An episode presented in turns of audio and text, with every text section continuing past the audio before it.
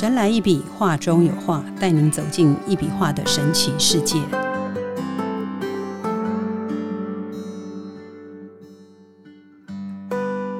Hello，大家好，欢迎收听《神来一笔，画中有画》，我是 Liga，坐在我旁边的是李德元老师，老师好。哎，Liga 好，各位听众大家好。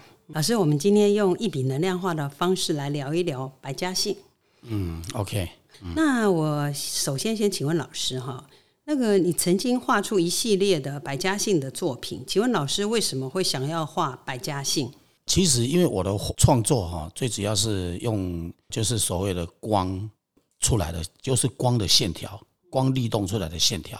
那我那个时候我就想到说，哎，我们一般所看到的这个姓啊，除了就是毛笔的正楷字哈，呃，它没办法把它变成像。一个字就变成一幅画，所以我那个时候我就想说，哎，我的我这个创作哈，我的创作的方式是可以做得到的，嗯，所以我那时候就想说，哎，如果把它画成百家姓哦，它又有能量的话，那就对这个收藏这个画的的人啊的这个家庭啊啊就有很大的帮助了，嗯，因为为什么呢？因为我的当初就想到，因为我们要创作任何一件事，一幅画都要有一些想象空间嘛，要有一些想法。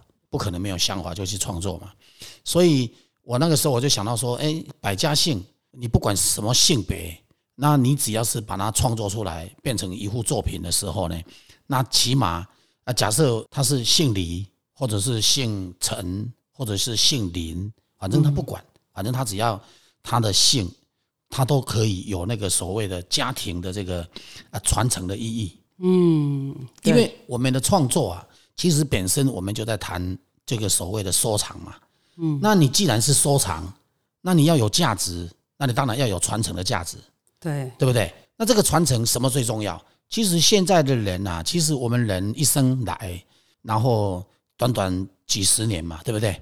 然后呢，其实等到这个人走了，那他在这一生当中他所努力的，好的那一种。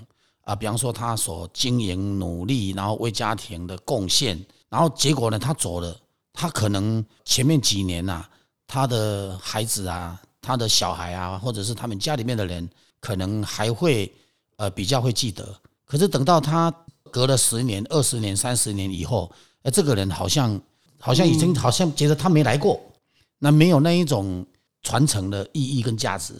所以我那个时候就想到说，哎。如果用我的创作，然后来把它变成这个所有的性别的哦这样子的一幅作品，那这个是一种非常难得的、很难得的收藏价值。因为我用光画出来，那基本上呢，其实光的律动啊，它是分秒必争啊，都在改变。嗯，它每分每秒哈，它都在改变它的那个转动的趋势，然后在。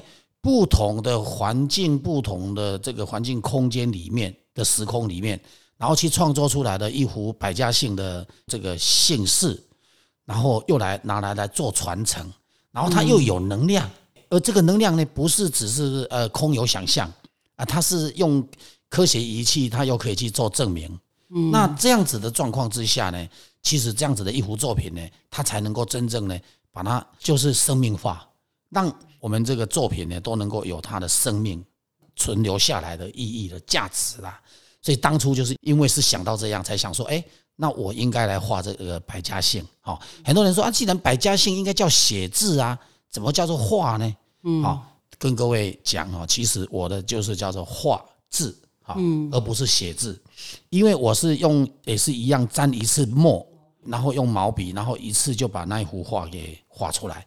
可是那画出来呢，它当然是线条。可是它，呃，你其实乍看之下呢，你还是看得出来，就是它的那个意境，就是那个性别的意境的存在。可是呢，实际上它是一幅画，对，它是一幅画。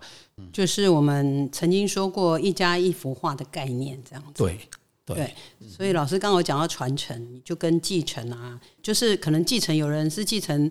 钱财啦，家里的事业啦，那我觉得这一幅画也是可以传承的。因为最主要是什么原因，你知道吗？嗯，因为你如果有一幅自己属于自己的这个姓的这个作品，甚至于呢，你如果有一幅属于你自己这个名字的作品，那你今天你把这一幅作品呢，你这一生当中呢，到了百年以后呢，离开了这个人间呐，而几十年后、几百年后呢，这一幅作品哈，还一直存留在人间，而且是在你们家里面的人呐，不断的来给你传承，一直传承下去。其实坦白讲哦，这不可能比你去赚一千亿、几百亿、几十亿来的值钱。来的有它的意义的存在，这样又可以把这个能量世世代代啊传下去。对对对对，很不错，我觉得这个观念很好，这样子。嗯，因为创作重在他的创作理念，所以创作理念呢，呃，是真的非常重要。所以有很多人哦，他看我的画啊，很多人都说他看不懂，其实看不懂是很正常啊。为什么原因呢？我说看不懂算正常，因为基本上呢，看不懂可以。让你去体悟，然后让你去感受，甚至于让你去了解它整个里面的意境，呃，这其实它是有非常大的特别意义的存在。对，哎，老师，你刚刚说有的人可能不了解或看不懂，会质疑老师的话，甚至会可能很不客气的说：“哎，这是不是鬼画符吧？”是。那还有一些学院派的人会质疑这个画有能量啊，会有能量吗？那这个跟艺术有关系吗？是，呃，问的非常好。这其实坦白讲啊，有很多这个所谓的艺术家，他们都会觉得说，哎，既然是有能量，怎么可以称为艺术作品？那这边我就要讲一个很简单的一个道理。其实就像我们很多画山水画的朋友，那这个画山水画的这个这个艺术界的人啊，他们常常会说，哎，我画了一幅呃左左青龙，呃左青龙啊，然后左龙右虎。然后前面又有一个湖，里面有感觉上是画了一些水，就然后或有靠山，然后说这样子叫做一个风水画啊，挂在家里面呢，呃的客厅什么位置，然后就可以帮助那个家里面呢会有好运气。嗯，那其实坦白讲，这一些都是叫做创作理念。那创作理念哈，其实他他们所讲的这个东西啊，它是一种理念啊，它只是一种理念。可是理念呢？我们如果又能够真的去务实它，那是不是更棒？所以呢，基本上呢，这个所谓的山水画，他们讲的也是功能啊，不是这样子吗？嗯。那为什么他们可以讲功能啊？为什么我的画又真正的有能量？然后我们用仪器去做检测，又可以检测的出来，对不对？用科学仪器去做检测，又可以检测的出来。然后用在南华大学去做实验，我们也实验的非常成功。那个能量的稳定度几乎是百分之九十九点九九啊，就是纯金的，好，所以呢，在这样子的一个前提下，那你说我们讲我的话有能量，有有什么问题呢？没问题啊，嗯，对啊，对不对？那有能量，能量难道它就是不能够成为一幅作品吗？当然可以的，因为能量其实就是一种思想嘛，对不对？那思想你去把它变成一个理想。然后变成一个想象，然后把它去创作出来跟大家分享，那这有什么不好？这当然是非常特别的一个东西嘛。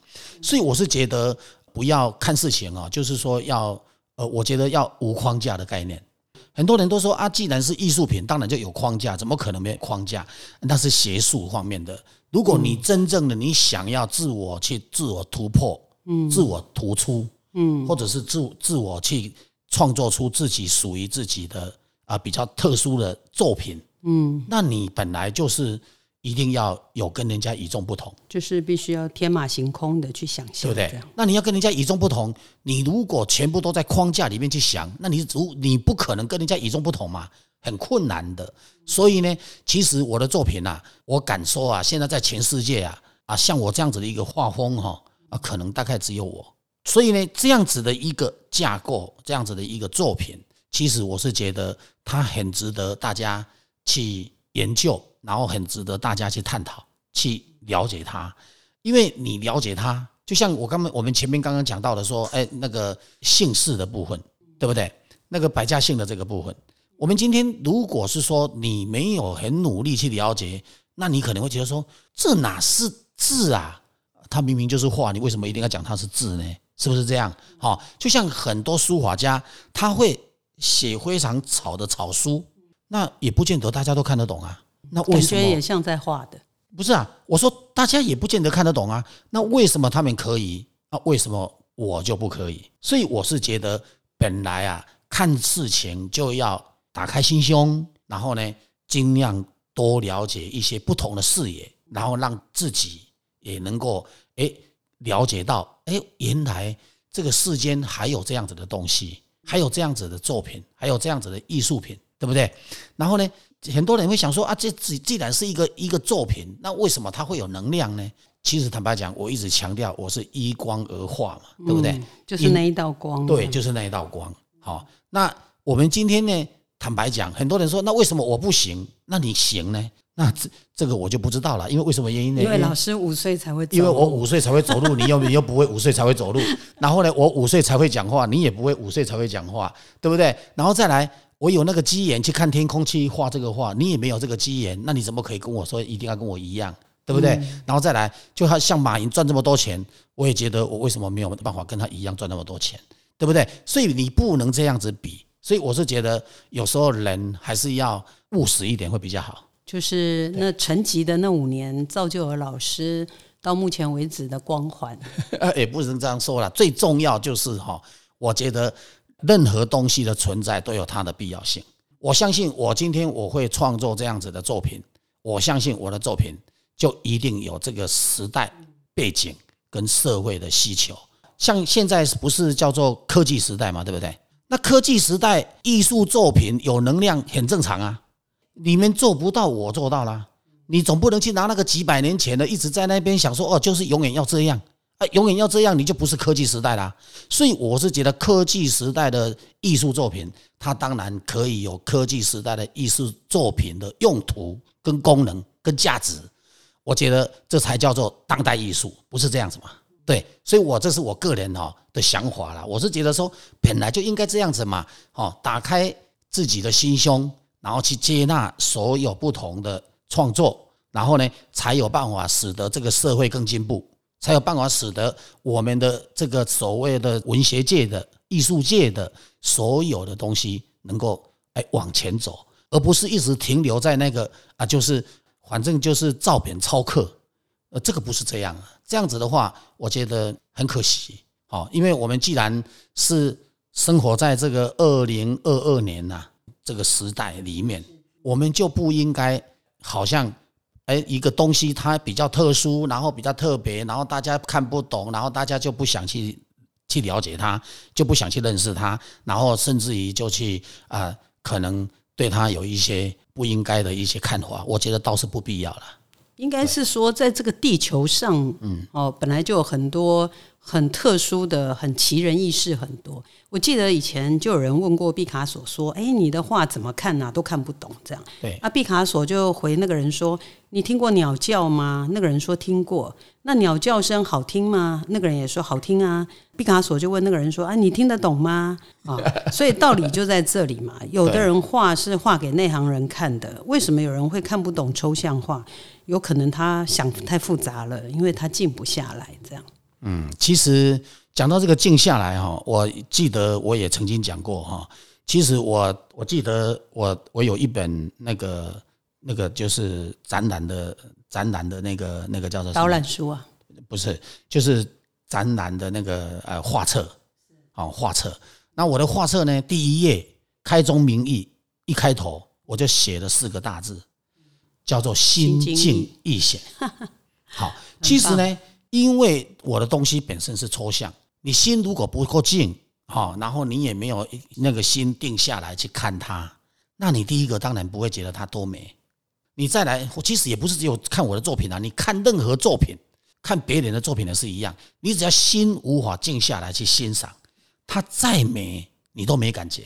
就像一个姑娘哈，一个小姐，如果从你的旁边走过去，如果你没有去看她一眼，她打扮的再漂亮，她穿的再好看，然后呢，他人再高雅，在你的面前，其实他等于不存在，他等于不存在。所以呢，换句话说呢，我们呐。要去看待任何一个事物，我们都必须要用心去感受。就像你今天你到了国外也好，到了任何一一个山，多漂亮，它长得很漂亮。你去那边只是一直走，一直在聊天，走马看花。如果你没有拍几张照，你回来你还会记得他那边长相怎么样吗？不会的。所以呢，人生本来就是抽象的。为什么原因？因为你看过了之后，你还是会忘记。你还没有遇到的，那你本来就更抽象。所以呢，我觉得为了要去了解人生，为了去要去了解生命，为了要去了解生活，其实看我的一笔能量化，其实是欣赏我的一笔能能量画，是很有它的意义价值的。因为你会真的就会去感受到人生的那种感觉。我为什么强调一定要一笔画到底？我的目的就是为了要干嘛？为了要把生命的意义带动出来。因为一笔画到底，就像一个人一从婴儿在妈妈肚子里面十个月，嗯，你都要活着啊，不是吗？等到离开妈妈肚子以后，那个脐带一剪掉，变成你的肚脐，你还是要活着啊，对不对？一直活活到百年以后，这就是你的人生的一条线，刚好走完。嗯，那我们刚好画了一幅很美丽的一幅画，一幅图，这个就是每一个人人生的一个。很漂亮的一个境界，而且都很有意义的，好，很有意义的。这样子的话，你说，哎，来了这一辈子才没有白来嘛？我为什么说看的那个眉心的那个基岩体的地方，能够看到我们的人生轨迹？那我们去了解到你自己的人生轨迹，然后去把它画出来，变成一幅画。嗯，哎，这个坦白讲，蛮特别的。这个就是一幅非常价值非常。高的一种一种作品，对不对？那请问值不值得你收藏？当然值得嘛！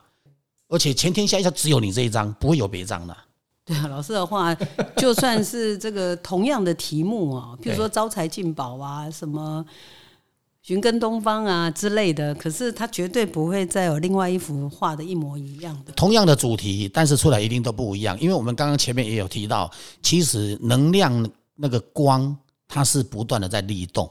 所以它在不同的时间点里面，我去创作，它就会有不同的光出来，这样对吧？感受的图，所以它就是这么好玩，而且就是这么的灵活，那这么的有意境。所以呢，在这样子的一个过程里面，我们如果要去谈真正的艺术作品，我是觉得，我个人呐，如果是我个人，我会喜欢一笔能量画，不是因为我自己在画，我这样讲。是因为它太有意义价值了，它并不是说啊，这只是一幅，反正看完了就结束了，没有什么故事性。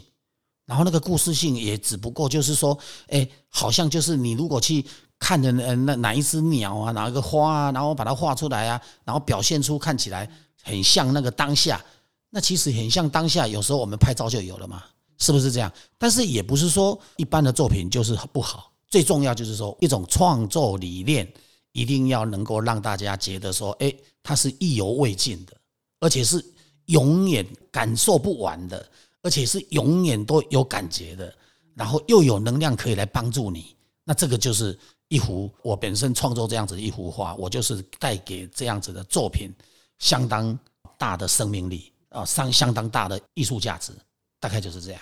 我是觉得老师的画哦。我觉得很特别，就是不管你挂在哪个地方，都跟任何的背景啊、家庭装潢好像都不会违背这样子。嗯，一一般是都不会违背啦。对啊，它就是很单纯的线条。你全家如果把它设计的设计的很暗色，我的画一挂上去就变亮，就是看你自己怎么装框而已。对，所以它本身其实是真的很容易突出的啊，很容易突出。就像我跟很多艺术家一起参展。有时候像我曾经参加过那个一百个人的那个艺术家的展览，这个就是我们叫做台湾百大艺术家嘛。然后呢，我参加了展览，结果我记得有两个老外，他前场走一走，然后回到我那个点，然后又前场走一走，又回到我那个点，连续回来两次。然后呢，他回来这两次的时候呢，他最后一次问我，他说：“这个画是你画的吗？”我说：“对，是我画的。”然后他说：“他看这么多画。”他说他只喜欢这个，那我就跟他讲说，哎，我说你怎么会？我说别人画的很漂亮啊。他说不是，他说他不知道怎么搞的，他看到我的画好像觉得整个心哈就定下来了，而且他感觉上好像整个眼球啊就离不开这个画，他就很想一直站在那个画旁边。他觉得说这个画太特别了，这个有慧根的，哎，好，所以那个时候呢，他当场他就跟我讲说，他要买那一幅画。啊，后来我就跟他讲，我说对不起，这个展览，那展览完了你要买的话才可以，那在展览期间是不可以拔下来的。所以基本上大概就是这样。所以我是觉得每个人的注意力跟感受度是不一样的哈。有的人喜欢看呃一片墙，有些人可能看喜欢看一棵树，有一些人可能喜欢看竹子，有些人可能喜欢去看海。所以每个人的欣赏眼光是不一样的。所以我是觉得社会就是这么可爱，要多元化。所以不用去想说你看不懂就没兴趣。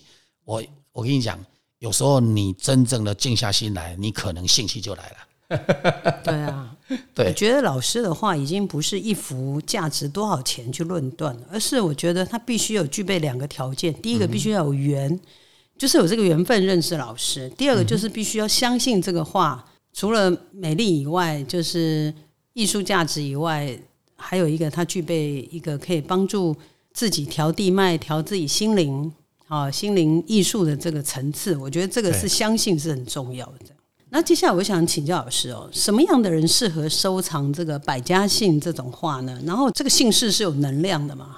譬如说，譬如说我姓朱，然后如果我有跟老师结缘一幅这个朱姓的这个画的话，就是他会帮助我什么呢？是这样，因为为什么原因呢？因为我们通常哈有两种做法，一种就是说我没有人定，然后我就直接画出一个猪的姓。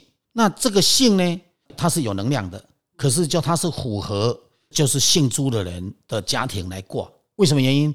因为只有属于我的吗？还是只有说不会所有的姓朱的姓朱的都可以哦？就是说大概就是这个概念哈。可是还有另外一种状况，就是说我为你刻制一张，嗯，那为你刻制一张呢，我可能就会拿你的名字啦，嗯哼哼，用就是看我的眉心嘛，是不是？对，然后呢，我就去刻制一张猪这个画的这个、哦这个这个姓的一个一幅画。那这样我以后可以送同样，譬如说送我的家人吗？哎，对，就这个像这一种，就是让你一直传承下去的，哦，非常有意义。所以基本上就是说，它有分两个不同的一个概念。那你说，哎，你自己收藏，万一你的子孙将来他要把它卖掉，可不可以？当然也可以，因为为什么原因？因为他如果没有，幅画，对，它就是一幅画，别人的一样可以用。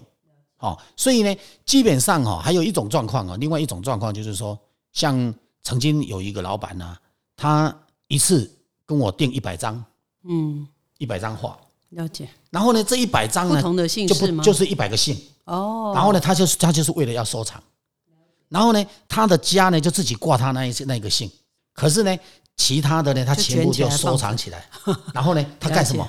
他准备以后，他说他可以放久一点，留给他的子孙呐、嗯哼。哦，所以诶，这样子的话也是当然 OK 的。哦，对啊，我记得以前就是有人跟老师买了十二生肖嘛，就是十二生肖连在一起，还有那个是二十四孝吗？还是什么？不是不是，不是，他是那个那个叫做就就西洋的那个叫做星啊，星哦哦，十二哦，对对，十二星座的，对对对对哦，对，我记得老师有讲过，所以基本上是这样子啦。其实任何的作品哈啊都可以画，可是就是说现在就是说我们的朋友，如果是说有这个缘分，你才有可能会去想要这样子的一幅作品嘛，不是这样子嘛，对不对？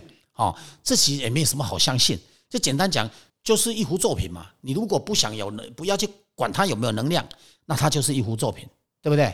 你就以作品为主，那就就是放进一样的，就就放在家里，那不就好了吗？老师，我突然想到一件事情，嗯像以这个东方人来说，很多人家里，譬如说他是拿香拜拜的，嗯那他那个后面不是有那个什么公妈，还有什么观音妈茶这种的，有没有？那可以把，譬如说他姓陈啊、姓吴啊、姓张这种，如果说他们拜祖先的话，他的后面可以贴老师的话吗？呃，一般哈、是这样子啦，因为我的画哈、它是没有宗教的问题。如果是说假设他的祖先的，就是有一个位置啊，他想说那个祖先的背后，他要去挂上他祖先的那个姓，那当然也可以。可是有一个状况，那我的名字就不能签了。哦，对对，老师要落款，对，那章可以盖吗？哎，张也不行恐怕这个也要研究一下，因为它是可以，但是光那个姓是可以的哈。可是呢，想到传承嘛，对，可是呢，其实传承可以挂旁边的，不一定要挂在那里啦。哈，挂 挂旁边，我的我才能落款啦。啊，了解了好解，，那最重要就是什么？就是说，假设是神位哦，神位的话呢，也有人呐、就是把那个神位的地方啊，他是比方说他家里面他有拜观音，那他就叫我画一幅观音的那个能哦能的能量画，了解。那哦那他强哎、把那一幅画挂在背后，然后他们家他就会常常，因为他像他就跟我讲说，他的每次在他们这这个佛堂的前面哈，他手一只要一举起来，他就感觉到他身体就一直摇晃。他说那能量太哦。坚强啊，哦，这个意思就是说，他那一幅观音的像是放在，等于是挂在墙上，然后对对对。观音就是那个观世音菩萨是放在那个画的前面，对对对对对，哦好特别哦很特别吧哈。对，那那而且这样应该蛮漂亮，对很，庄好，严。那也有人哈，像比方说信天主教的哈啊，他也会说，哎啊，不然你帮我画一个这个跟天主教有关系的神是是是的那个能量有啊，老师以前有画过啊。对啊，对不对？因为像我以前在这个呃罗浮宫展览的时候，我就画了一幅那个圣母玛利亚的。好，那也有很多国外的人站过去，哎，都会莫名其妙的都会掉眼泪。啊，我记得有一个很帅的老外还就会掉眼泪，就会哭。啊，好、嗯。啊，那有些人当然不会哭，有些人还眼睛闭着，他就会看到一些哎很特殊的景象哈、所以这个就是一种算是比较特殊的一幅画哦啊，所以如果我们的听众朋友你有想要了解这个东西，其实欢迎到我们会馆来参观，我们可以让你了解更多的内容，我觉得也是还还不错啦。哎，那天我记得老师在电话中有跟我聊到说，哎，好像有一个朋友来到老师艺术会馆，他站在一幅画前面，呃，那幅画好像还让他看到如何做业务，是不是？嗯，对。他好这个、哦这个哈，这个说实在的，真的是蛮特别的哈。嗯，就是说有时候呢，因为其实因为能量嘛，能量我们人呢、其实人的灵魂啊，跟人的身体是非常需要这样子的能量。嗯，好、那这种能量哈、其实它才有办法让这个灵魂哈、就是你自己的灵魂哈、能够开启你的一些智慧。了解。好、所以有时候它是有一些很特殊的、不一样的地方啊。好、所以这个倒是啊、呃如果大家有兴趣，就我讲的，到我们会馆来，然后呢，你就可以自己来感受，然后自己来体会，然后甚至于我们也可以用仪器帮你做检测，让你完全了解到说，哎，这个讲能量的部分不是随便讲，对了，对所以我就说有缘嘛，就是有缘还要相信，这是很重要的。对对对对对，我们谢谢老师了哈。嗯哼那刚刚我们聊到毕卡索，他用一生的时间才能像孩子一样的画画。那很多艺术家都希望他们的作品可以独树一格，李端元老师却是从小到现在都是独树一格，创作他的作品。这就是一笔能量画不同于别的艺术作品的地方。所以说，谢谢大家今天听我们在讲百家姓，哈，感谢。神来一笔，画中有画，带你走进一笔画的神奇世界，感受宇宙无极限的魅力。欢迎每周三收听《神来一笔》，拜拜。拜拜。